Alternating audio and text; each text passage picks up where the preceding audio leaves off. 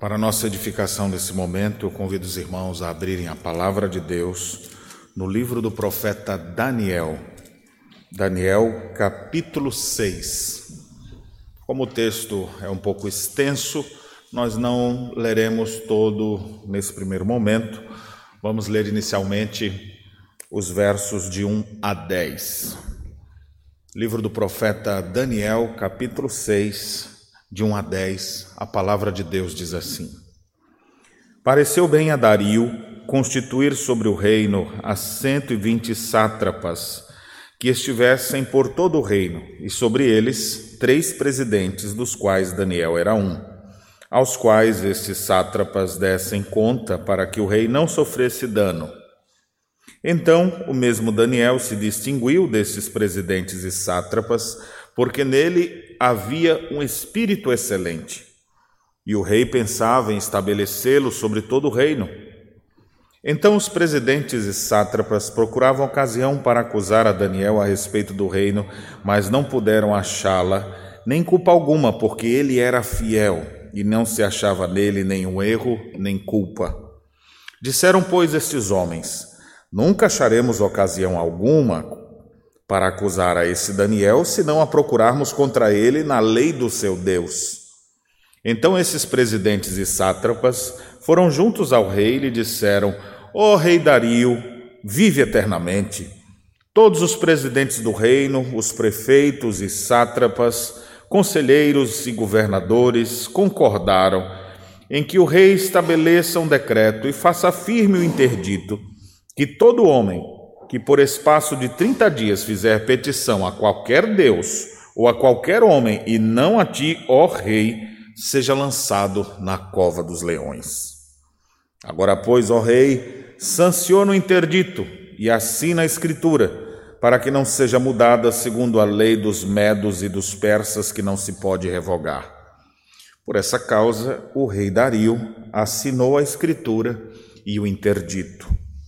Daniel, pois, quando soube que a escritura estava assinada, entrou em sua casa e em cima, no seu quarto, onde havia janelas abertas do lado de Jerusalém, três vezes por dia se punha de joelhos e orava e dava graças diante do seu Deus, como costumava fazer. Amém.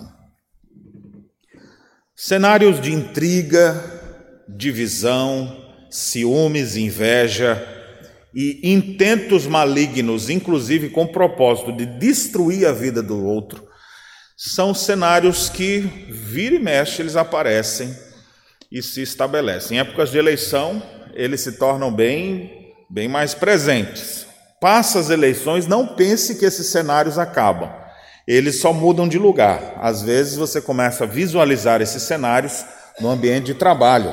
Às vezes um colega querendo passar a perna no outro, uma pessoa querendo a função do outro e por isso fazendo intriga para tentar derrubar um. E a gente vivencia esses cenários, então, de conflitos em vários, em vários momentos da nossa vida, às vezes é dentro da própria casa e, por que não dizer também, dentro da própria igreja. Então, se você já foi alvo de cenários conturbados, de injustiça, de perseguição, de pessoas, quem sabe, com as piores das intenções, mas que muitas vezes disfarçam com o melhor dos discursos, você já tenha sofrido situações como essa. O texto que nós lemos nos fala disso. Nos fala do profeta Daniel, que era uma grande autoridade naqueles dias, já nessa época, não é mais aquele adolescente que foi tirado de Jerusalém para a Babilônia, mas é alguém que hoje está vivendo nos palácios, que conta com a, com a, a aprovação dos reis, tanto da Babilônia e agora especificamente do reinado medo-persa. E esse homem é alvo então de intrigas, de confusões, e esse texto que nós lemos talvez seja um dos mais conhecidos sobre a vida de Daniel. Quem não ouviu falar da história de Daniel na cova dos leões? Então as crianças já desde cedo aprendem isso aqui na igreja, na escola dominical, todo mundo que fazer uma referência de Daniel, o que, que você lembra? Talvez essa seja a figura mais lembrada dele, exatamente dessa situação dele na cova dos leões.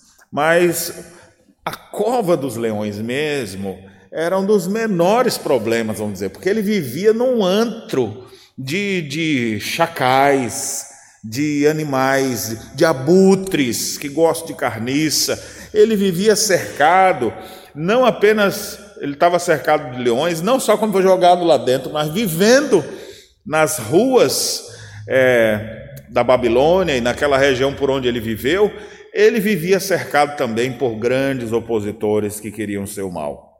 Apesar disso tudo, Deus sustentou seu servo.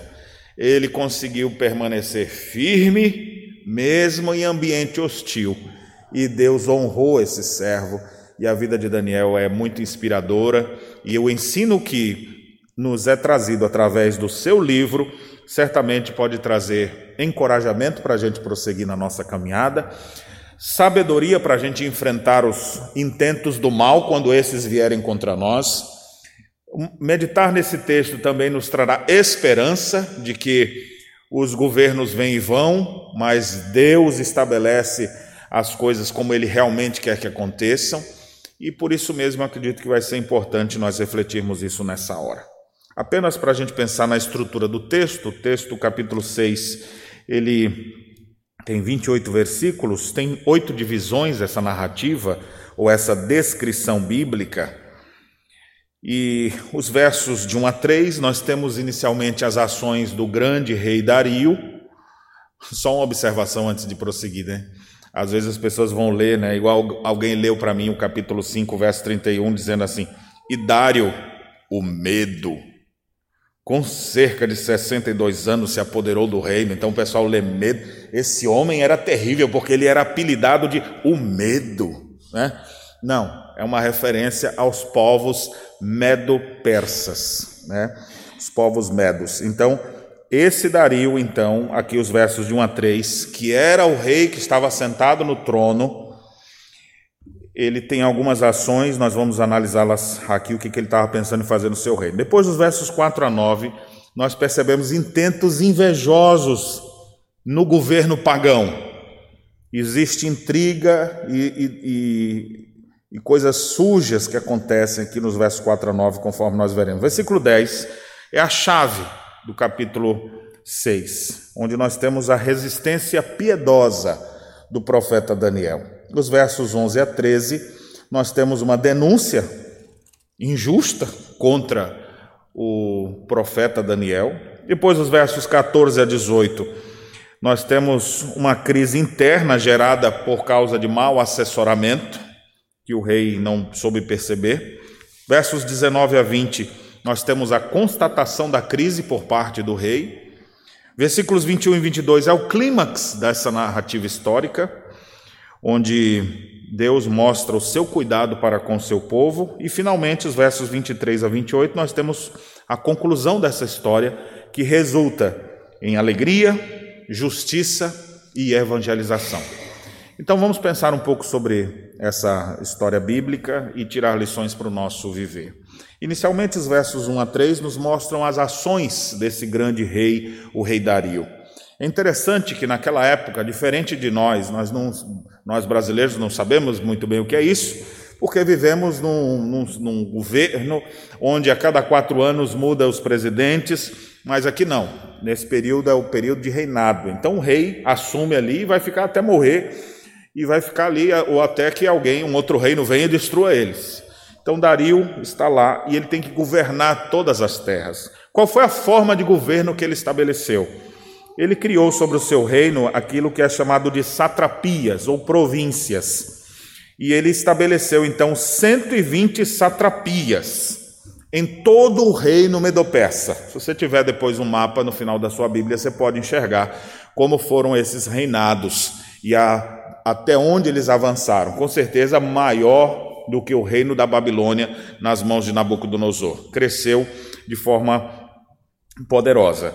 Então, nesse período, o que, que ele fez? Ele não está interessado em sofrer danos no seu, no seu governo. Ele é dito isso no finalzinho do verso 2. O rei não queria perder, não queria que tivesse mais crises, então ele pensa: vou estabelecer 120 é, 120 sátrapas para cuidar de cada uma dessas províncias. Essa foi a primeira providência. Depois, quem vai cuidar dessas 120? Eu vou ficar conversando com 120 homens o tempo inteiro, eles vindo me pedir coisa? Não, vou estabelecer três presidentes. Então, mais ou menos assim, não sabemos se era de 3 de 40, né? Um presidente cuida de 40 províncias, pode ser que uma fosse maior que a outra, podia ficar com 39, outra com 41, não temos esse detalhe, mas das 120 foram distribuídas entre três presidentes. Então, essa foi a forma de governo estabelecida pelo rei Dario. 120 províncias, três presidentes cuidando das províncias. E ele fez isso porque ele não queria ficar com, com se, se atucanando com problemas ele não queria ficar sofrendo por problemas que ficassem chegando para ele, não quer sofrer nenhum dano. E aí o que, o que é interessante é que na hora de escolher essas pessoas, que não era através do voto, mas era pelo desejo do rei, então o rei estabeleceu Daniel como um desses três presidentes. Então observe como ele cresceu no reino ao longo dos anos. Ele que começou lá apenas tirado como adolescente de Judá e cresceu no palácio para assistir diante do rei, estudando a língua dos caldeus e depois começou a assistir lá. Depois que houve uma tentativa de matar todos os sábios, ele se apresentou diante de Nabucodonosor, trouxe solução para os problemas e o rei Nabucodonosor trouxe ele mais para perto e ele disse: Pois chame meus amigos para vir também. E trouxe os seus três companheiros para estarem também é, assistindo às questões do governo naquela época. Esse Daniel cresce ao longo dos anos e continua. A Babilônia vai cair depois. Nabucodonosor vai morrer, seu filho vai assumir, ele vai continuar réprobo até que a Babilônia cai, mas Daniel permanece. Capítulo 6 é exatamente o novo governo. Agora é o reinado medo-persa. E Daniel está lá. Como ele já governava naqueles anos anteriores, o rei olhou assim: o que, que eu vou botar? Vou botar esse. Ele, e ele olhou, ele viu o perfil do Daniel e disse: Esse aqui vai ser um dos presidentes. E assim começou a governar. Só que na mente de Dario, um grande estrategista, um grande governante, ele também está pensando em evolução do seu, de sua forma de governar. E ele está vendo assim: olha, eu tenho três presidentes para cuidar de 120 satrapias. Essas 40 do fulano de tal tá dando muito problema.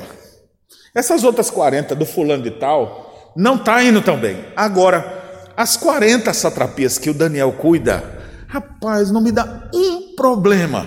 Aí o rei teve logo a ideia. O que, que eu vou fazer? Vou continuar fazendo a mesma coisa, esperando que algo mude. Claro que não. O que, que ele fez? O que, que ele pensou em fazer? Olha o que diz o texto. Então o mesmo Daniel, verso 3, se distinguiu desses presidentes e sátrapas, e aqui a razão, porque nele havia um espírito excelente, e o rei pensava em estabelecê-lo sobre todo o reino. Um bom governante, um bom líder, ele conversa sobre as coisas que ele está pensando em fazer até mesmo para ter feedback, para ver o que, que um acha. Estou que... pensando aqui, rapaz, olha, as províncias do Daniel estão tá indo tão bem, eu acho que eu vou botar ele para cuidar das 120, porque eu acho que vai ter mais resultado. Ele conversa isso e alguém, é? O senhor acha que isso é bom? Daqui a pouco outro ouve essa informação, e outro ou vão ouvindo essa informação, e aí esses homens começam a digerir isso de uma forma muito ruim. E aí vem a segunda parte do texto agora, os versos 4 a 9, onde eles começam a intentar contra Daniel exatamente por causa dessas ações de Dario. Antes de prosseguir então, aqui a gente já tira uma lição importante, né, para nós como servos de Deus.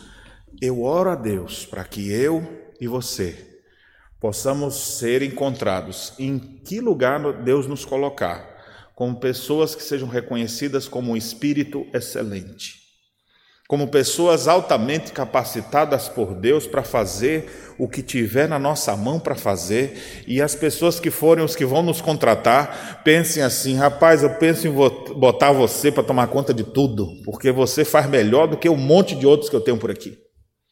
Queira Deus nos dar homens e mulheres que tenham esse espírito excelente, que possam fazer essa diferença.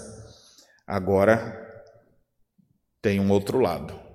À medida que você se destaca por aquilo que você faz de bom, inevitavelmente vai surgir gente invejosa, gente para criticar, gente para achar ruim e gente para enciumada tentar destruir. E é isso que nós vamos ver no verso 4 a 9. Olha só o que aconteceu. Os presidentes, os sátrapas, então, procuravam ocasião para acusar Daniel. E eles começaram a fazer umas reuniões secretas. E aí, gente, olha, como é que a gente vai um negócio desse? O rei já falou que vai tirar nós aí do emprego. Já pensou? Daqui a pouco não tem mais vaga para ninguém.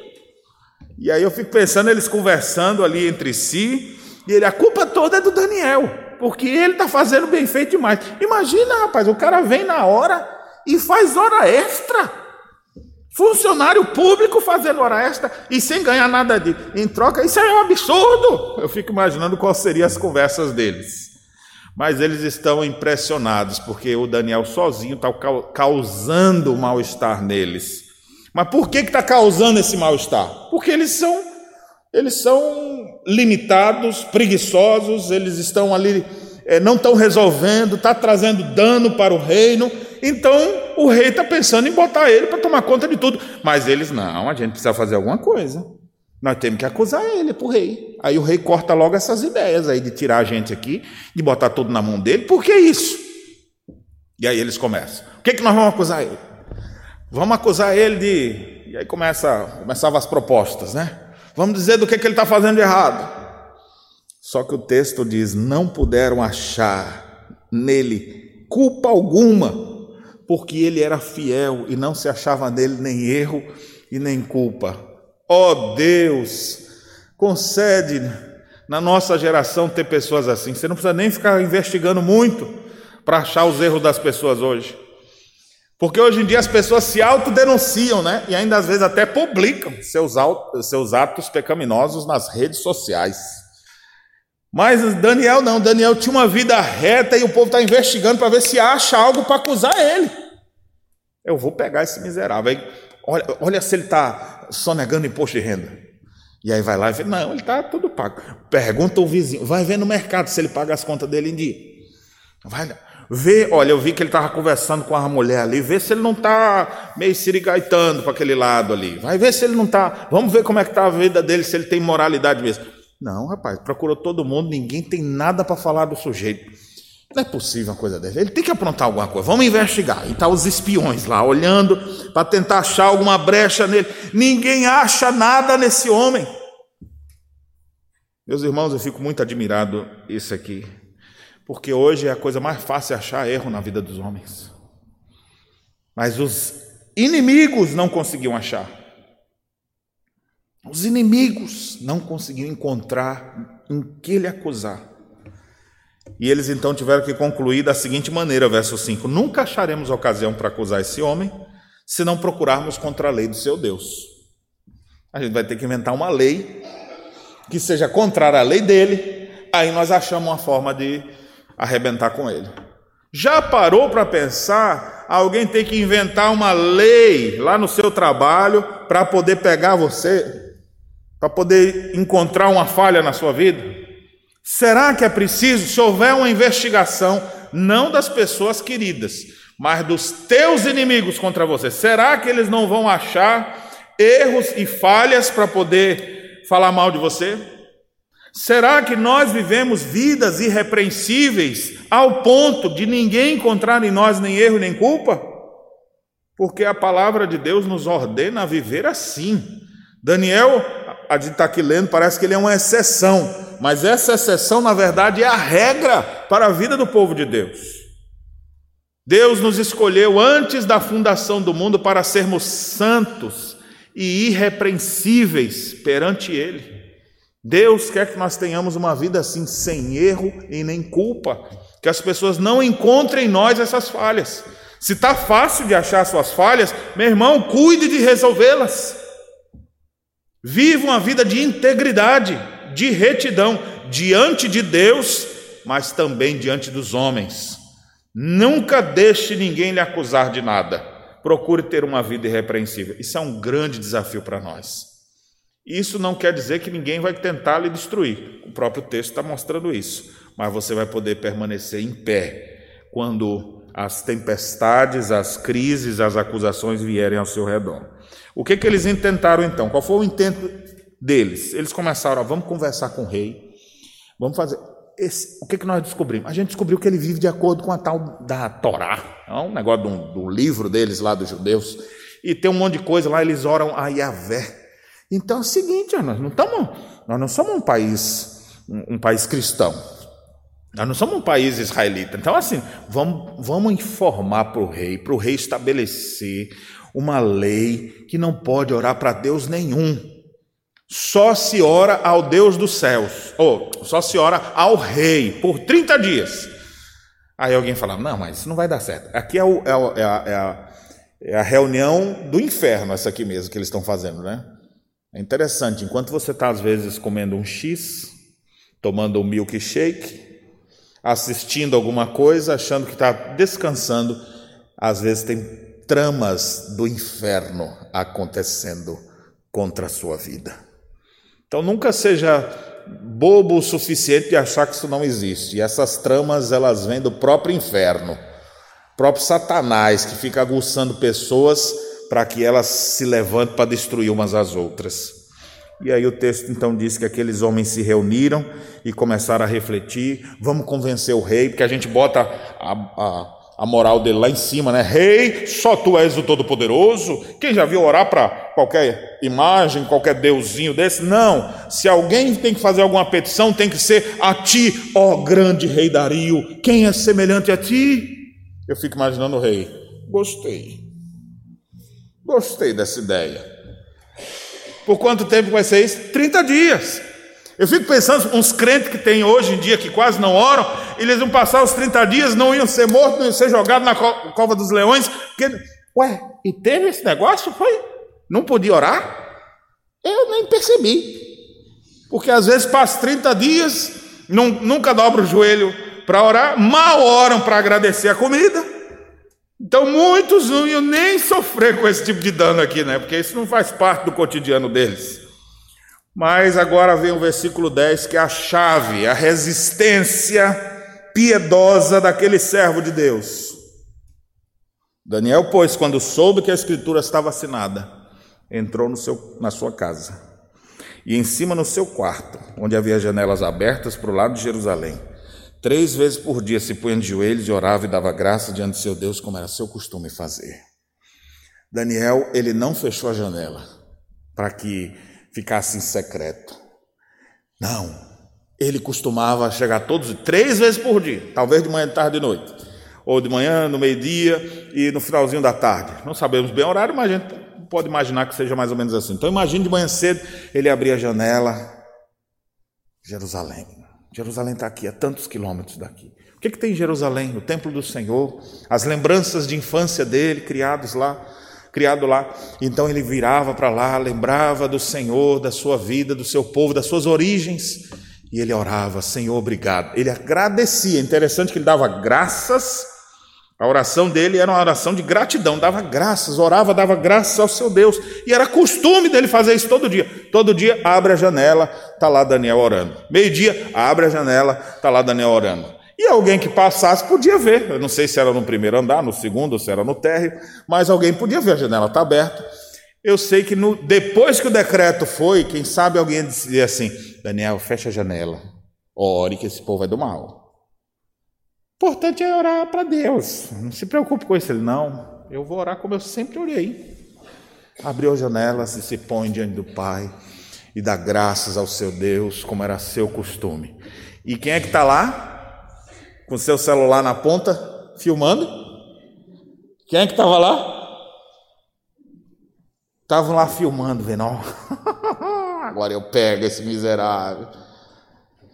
Eles então chegam agora com a denúncia, versos 11 a 13. Chega a denúncia contra Daniel. Diz assim o texto: Então aqueles homens foram juntos e, tendo achado Daniel a orar e a suplicar diante do seu Deus, se apresentaram ao rei e, a respeito do interdito real, lhe disseram: Não assinasse um interdito que, por espaço de 30 dias, todo homem que fizesse petição a qualquer Deus ou qualquer homem, não a ti, ó rei, fosse lançado na cova dos leões? Respondeu o rei e disse: Essa palavra é certa, segundo a lei dos medos e dos persas, que não se pode revogar. Então responderam e disseram ao rei: Esse Daniel, que é dos exilados de Judá, não faz caso de ti, ó rei, nem do interdito que assinaste. Antes, três vezes por dia faz a sua oração. Imagina com tanto assunto para tratar no governo de um país, de um, um reinado que era gigante. Tem 120 sátrapas exatamente para cuidar de tanta gente. Tem três presidentes para cuidar. Imagina o tamanho daquela nação. Quanta coisa tinha para fazer. E os caras aqui estão preocupados com um que faz oração. Eu acho isso absurdo. Alguém orar. E não era acusando assim, orando, orando no horário do expediente, não. Ele está orando. Ele suplica a Deus, ele é agradecido. Isso é um absurdo. Às vezes você vê quando a pessoa é tomada de inveja, quando, quando a raiva toma conta do coração de alguém, intentos de morte começam a ser projetados, ela não consegue mais enxergar que as suas ideias são loucas. Ela não consegue perceber. Como é que eu estou acusando alguém porque faz uma oração? Mas essa era a acusação que foi feita ali. O rei agora se viu apertado. E começa agora a crise interna do rei. Versos 14 a 18. A, a crise dele gerada exatamente por causa desse mau assessoramento de pessoas mal intencionadas que estavam ali ao seu redor. Tendo reouvido essas coisas, ficou muito penalizado e determinou consigo mesmo livrar Daniel, e até o pôr do sol se empenhou por salvá-lo. Então aqueles homens foram juntamente juntos ao rei e lhe disseram: Sabe, ó rei, que é a lei dos medos e dos persas que nenhum interdito ou decreto que o rei sancione se pode mudar. Então o rei ordenou que trouxesse Daniel e o lançasse na cova dos leões. Disse o rei a Daniel: o Deus, o teu Deus, a quem tu continuamente serves, que ele te livre. Foi trazida uma pedra e posta sobre a boca da cova, selou ao rei com seu próprio anel e com os seus grandes, para que nada se mudasse a respeito de Daniel. Então o rei se dirigiu para o seu palácio, passou a noite em jejum e não deixou trazer à sua presença instrumentos de música e fugiu dele o sono. Meus irmãos, como é terrível ver maquinações do mal. O rei assinou coisa que ele nem estava pensando que estava assinando. E às vezes tem gente que é mal assessorado assim, né? Chega um outro lá, não, isso aqui vai ser para o bem, aqui. Ah, é bom mesmo, né? Maus assessores, com intentos gananciosos. E aí o rei agora, na hora que ele se bate assim, ó, agora rei, tu tem que mandar matar ele. Não, peraí, Daniel, o melhor que eu tenho aqui no reino, não vou matar esse cara de jeito nenhum, não vou jogar ele. O senhor, o senhor vai voltar atrás? O senhor não é rei dos medos e dos persas, e a nossa lei, já dizia o outro lá atrás, não se pode revogar. E ele está ali assim apertado, eu vou arrumar um jeito.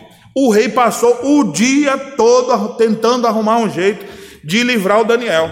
Só que a arapuca foi tão bem feita, o conluio do mal, a corja de, de, de, pecadores ali foi tão, tão bem articulada e pensada, feita no, na sala de reuniões do inferno. E agora isso aqui está estabelecido, o rei não sabe mais o que fazer. O rei ficou muito penalizado. O rei ficou mal. E agora, diante daquela situação, a única coisa que ele pode dizer, ele nem sabe do que ele está dizendo ainda, mas ele diz: Olha, Daniel, o teu Deus a quem tu continuamente serves, que ele te livre. Eu não tenho como voltar atrás da minha lei. E assim ele decretou. Ele foi para casa naquele dia, observe que foi selada, jogado lá dentro, botou uma pedra para que ninguém tirasse, porque podia ser que alguém tirasse. Então o rei selou e os outros, vamos selar também para ficar nossa marca aqui, né?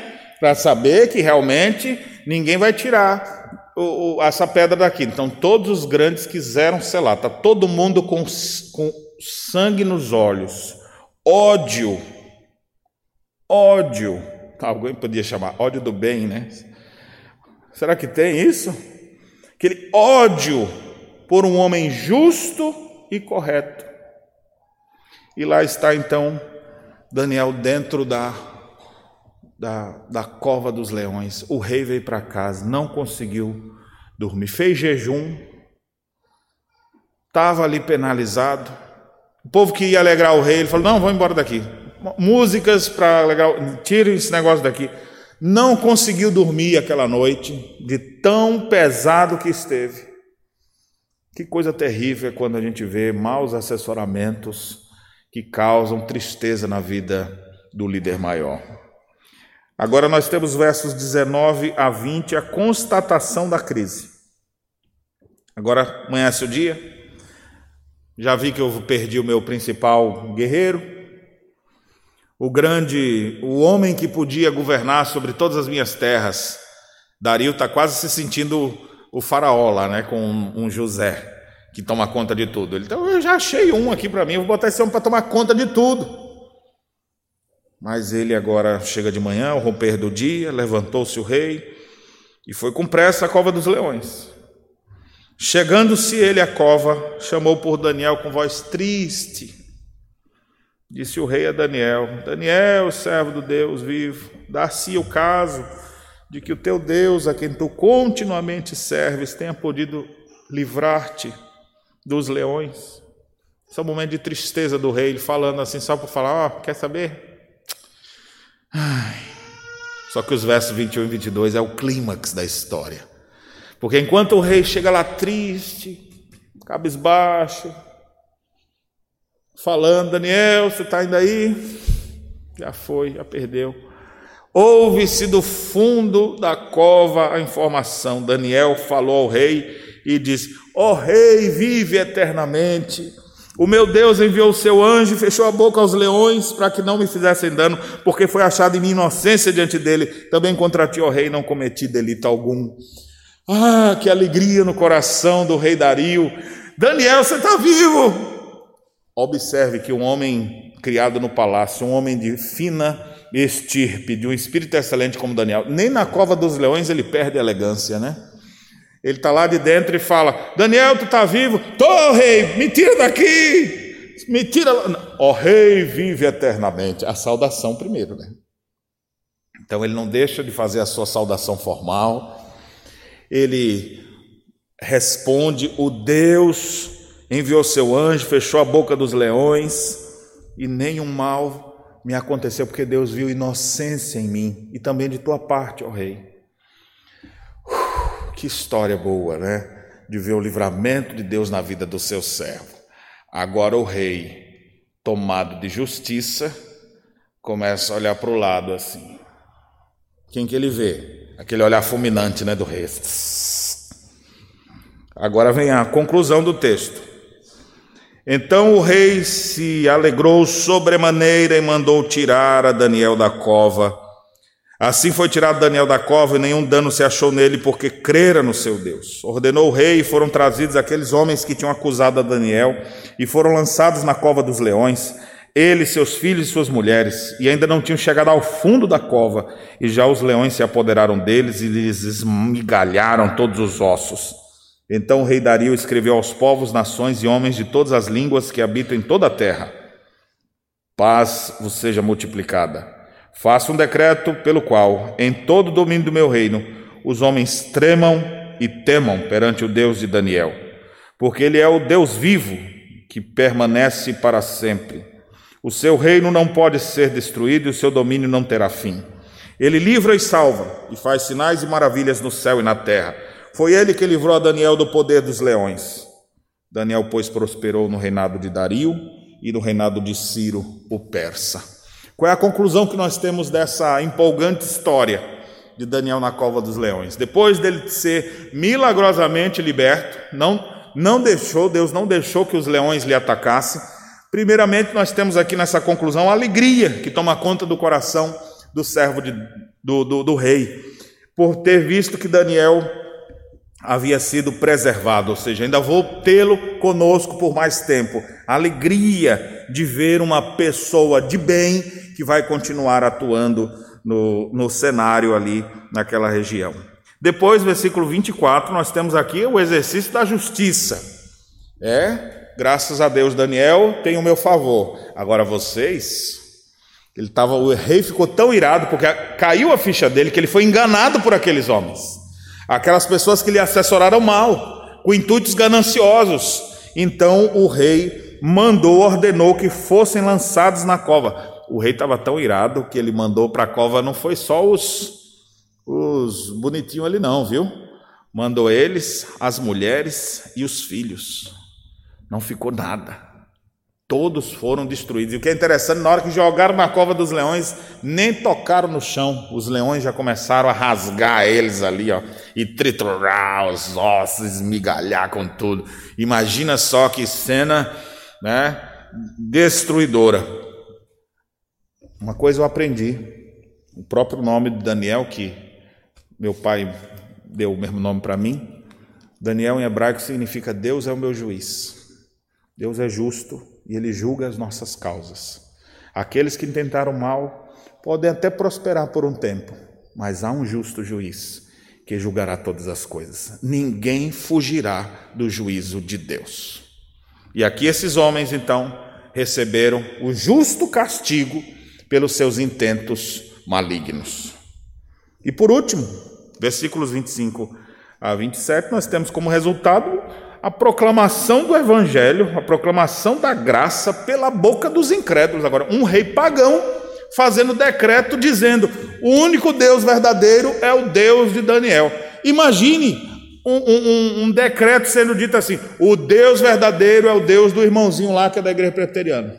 Aquela igreja, aquela é de Deus mesmo. Aquele irmãozinho lá que invoca Jesus, aquele, esse é o único Deus, porque, porque ele vê na pessoa o testemunho. O rei Dario agora está fazendo um decreto para que em todas as suas terras, em todo o seu domínio, temam e tremam perante o Deus de Daniel.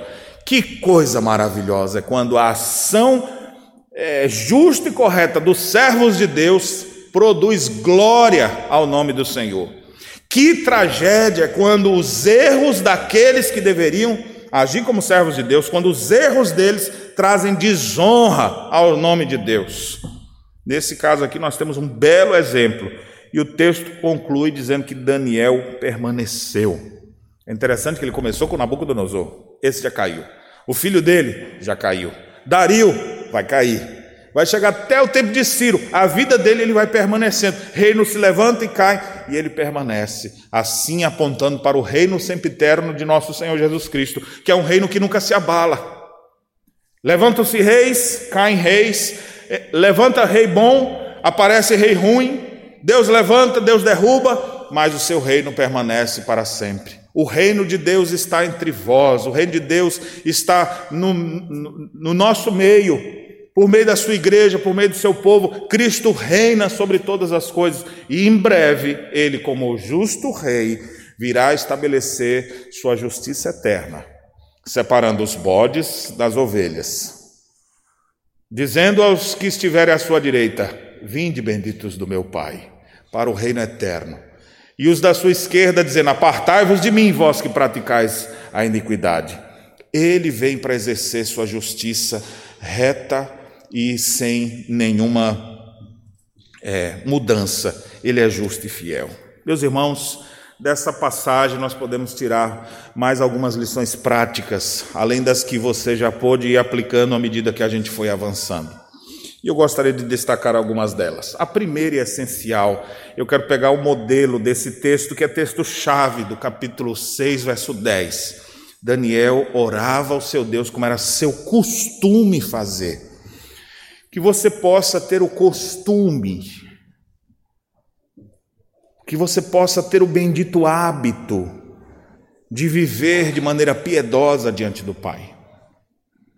Aquilo que você começa a fazer e que cria um hábito na sua vida, isso vai acompanhar vocês para sempre. Se você tem o bendito hábito de orar, isso vai acompanhar você para o resto da sua vida. Se você tem o bendito hábito de ler a Bíblia todos os dias, isso vai acompanhar, acompanhar você todos os dias. E no dia que você não puder fazer uma coisa dessa, impedido por alguma circunstância, você vai ficar constrangido, angustiado. John Dryden já dizia que primeiro nós fazemos os nossos hábitos, depois os nossos hábitos nos fazem. Crie bons hábitos. Olha que bendita ação essa. Esse homem de um espírito excelente os ímpios diziam: ele vive de acordo com a lei do seu Deus. Observe a referência à lei do seu Deus. Ele costumava, ele fazia isso porque era a sua prática conforme as Escrituras. uma vida de piedade, que Deus nos dê a graça de sermos homens e mulheres piedosos. Que as pessoas, que, se quiserem, e certamente vão tentar intentar mal contra nós, instigados pelo inferno, mas que você não mude seus benditos hábitos. Outros hábitos importantes para nós. Domingo é dia do Senhor. Então, domingo, onde é que eu vou encontrar um servo de Deus? Se alguém quiser acusar você ou fazer alguma coisa, onde é que vai, vai lhe pegar? Domingo de manhã, nove da manhã, ele vai estar na igreja. 18 horas, vai estar no culto. Quer, quer aprontar alguma coisa contra o servo de Deus? Acha ele lá. Eita, pastor, então não conta meu segredo. Não, esse é um segredo que pode ficar, fica tranquilo. Deus te protegerá. Tenha o bendito hábito de, de cultuar a Deus, de, de, de marcar presença nessas coisas. Não vá para a igreja só por falta de consideração ou, ou por falta de outras atividades para fazer. Faça isso uma prática sua, um costume seu. Eu vou buscar a Deus sempre, mas no domingo, que é o dia do Senhor, vou intensificar minha busca ainda mais. Essa é a primeira lição principal que eu gostaria de deixar a partir desse texto. Uma segunda coisa que eu queria dizer para você, especialmente para você que já foi alvo de flechadas, de pessoas intentando mal contra você. Você fala, como é que isso pode acontecer? Isso pode acontecer, às vezes, dos companheiros de trabalho. Aqui, eram os próprios presidentes, sátrapas, governadores e conselheiros que estavam ali tentando arrebentar com a vida do colega com quem eles almoçavam. Nunca se vingue dessas pessoas entregue nas mãos de Deus. Se você é alvo de intentos do mal, se pessoas querem lhe derrubar, se pessoas querem o seu emprego no seu lugar, se pessoas às vezes querem até o seu mal para ficar com a sua esposa ou o marido, entregue isso tudo nas mãos de Deus. Deus é o seu juiz. Ele julgará a sua causa. Não deixe que essas coisas te azedem. Porque essas pessoas elas fazem isso porque é próprio delas. Elas, elas vivem no fel e no amargor. A vida do crente não pode ter esse tipo de ação. Ah, agora eu vou ferrar com aquele miserável que aprontou isso comigo. Agora ele vai receber. Você não foi feito para isso. O servo de Deus não tem esse tipo de vingança. A nossa vingança qual é, do ponto de vista bíblico? Minha vingança, diz o Senhor, então você entrega nas mãos dele. Deus, ao que fizeram comigo, faça o que o Senhor bem quiser, o Senhor que é o reto juiz. E ele o fará pode ter certeza disso. Mas não deixe que o seu coração enrede por esses mesmos caminhos. É importante dizer isso porque o texto mostra em momento algum Daniel agora chamando seus companheiros, vamos nos articular para tentar destruir a intenção maligna. Os filhos das trevas são mais ágeis do que os filhos da luz, já disse o Senhor. Para o mal eles se maquinam, eles vivem naquela lama. O crente não vive nisso. Não amargue seu coração com essas coisas. Não deixe essas coisas tomarem conta do seu viver. Mas viva confiante de que Deus governa sobre todas as coisas. Deus é o meu juiz. Ele julgará minhas causas. Ele cuidará de todos os momentos da minha vida e ele me protegerá. Agora dizer uma, fazer uma outra aplicação para você que tem pessoas que trabalham junto contigo. Cuidado com os assessoramentos que você recebe. Às vezes tem pessoas que querem te ajudar, principalmente se elogiar muito. Se disser muito assim, você começa a achar que é bom e tal. E, não, querido, amado, é uma benção isso aqui. Você já fica desconfiado. Tá muito bom esse negócio aqui. Fica desconfiado, porque às vezes é, é uma forma sutil de alguém ganhar sua confiança lhe assessorar mal para você tomar decisões equivocadas. Foi o que aconteceu com, com Daniel. Precisamos, é, o que aconteceu, desculpe, com Dario. Dario foi mal assessorado com pessoas que tinham intentos gananciosos, invejosos, e ele acabou assinando coisas que depois, lá na frente, ele teve que se arrepender e quase perdeu um dos maiores, um dos melhores é, homens líderes da sua época. Então tome cuidado com os assessoramentos que você recebe. Procure julgar todas as coisas, pedir a Deus discernimento sobre todas as coisas, a fim de você não ser enredado em nenhuma delas. E por último, faça das suas ações ações que promovem a graça de Deus na boca dos incrédulos. Procure ter uma vida tão respaldada na Escritura para que depois dos conflitos existentes, porque eles sempre vão existir, as pessoas olharem para você e dizer: Meu amigo, nunca vi alguém reagir como você numa situação dessa. Das pessoas olharem para você, rapaz, como é que tu fez um negócio desse, cara? Não acredito. Eu não teria condição de fazer isso, não. Eu tinha chutado o pau antes, o pau da barraca, eu tinha feito aquela bagunça toda, e você manteve-se na sua integridade o tempo inteiro. Tem pessoas que às vezes acham que o, o erro de um justifica o seu. Não, mas ele errou primeiro. Isso é coisa de criança, né? Criança que fala: por que, que você bateu no seu irmão? Ele que me bateu primeiro. Não é? Como se um bater no outro porque o outro fez primeiro. Eu justifico o meu erro em cima do erro do outro. Nós não devemos fazer assim. Não vos vingueis a vós mesmos, diz o Senhor, mas dai lugar à ira. Então, essa atitude bonita, honrosa, como foi a atitude de Daniel, promove a glória de Deus. As pessoas olham para isso depois e falam: que bonito, viu? Esse é o Deus verdadeiro, é esse Deus que nós, que nós agora, todos vocês devem temer e tremer. Ele é o Deus vivo e seu reino nunca vai passar. Como é bom ver pessoas falando bem da nossa fé por não ter é, do que nos acusar e por perceber nas nossas ações que de fato Deus está no nosso meio. Que Deus nos ajude que Deus nos abençoe para vivermos dessa maneira. Amém.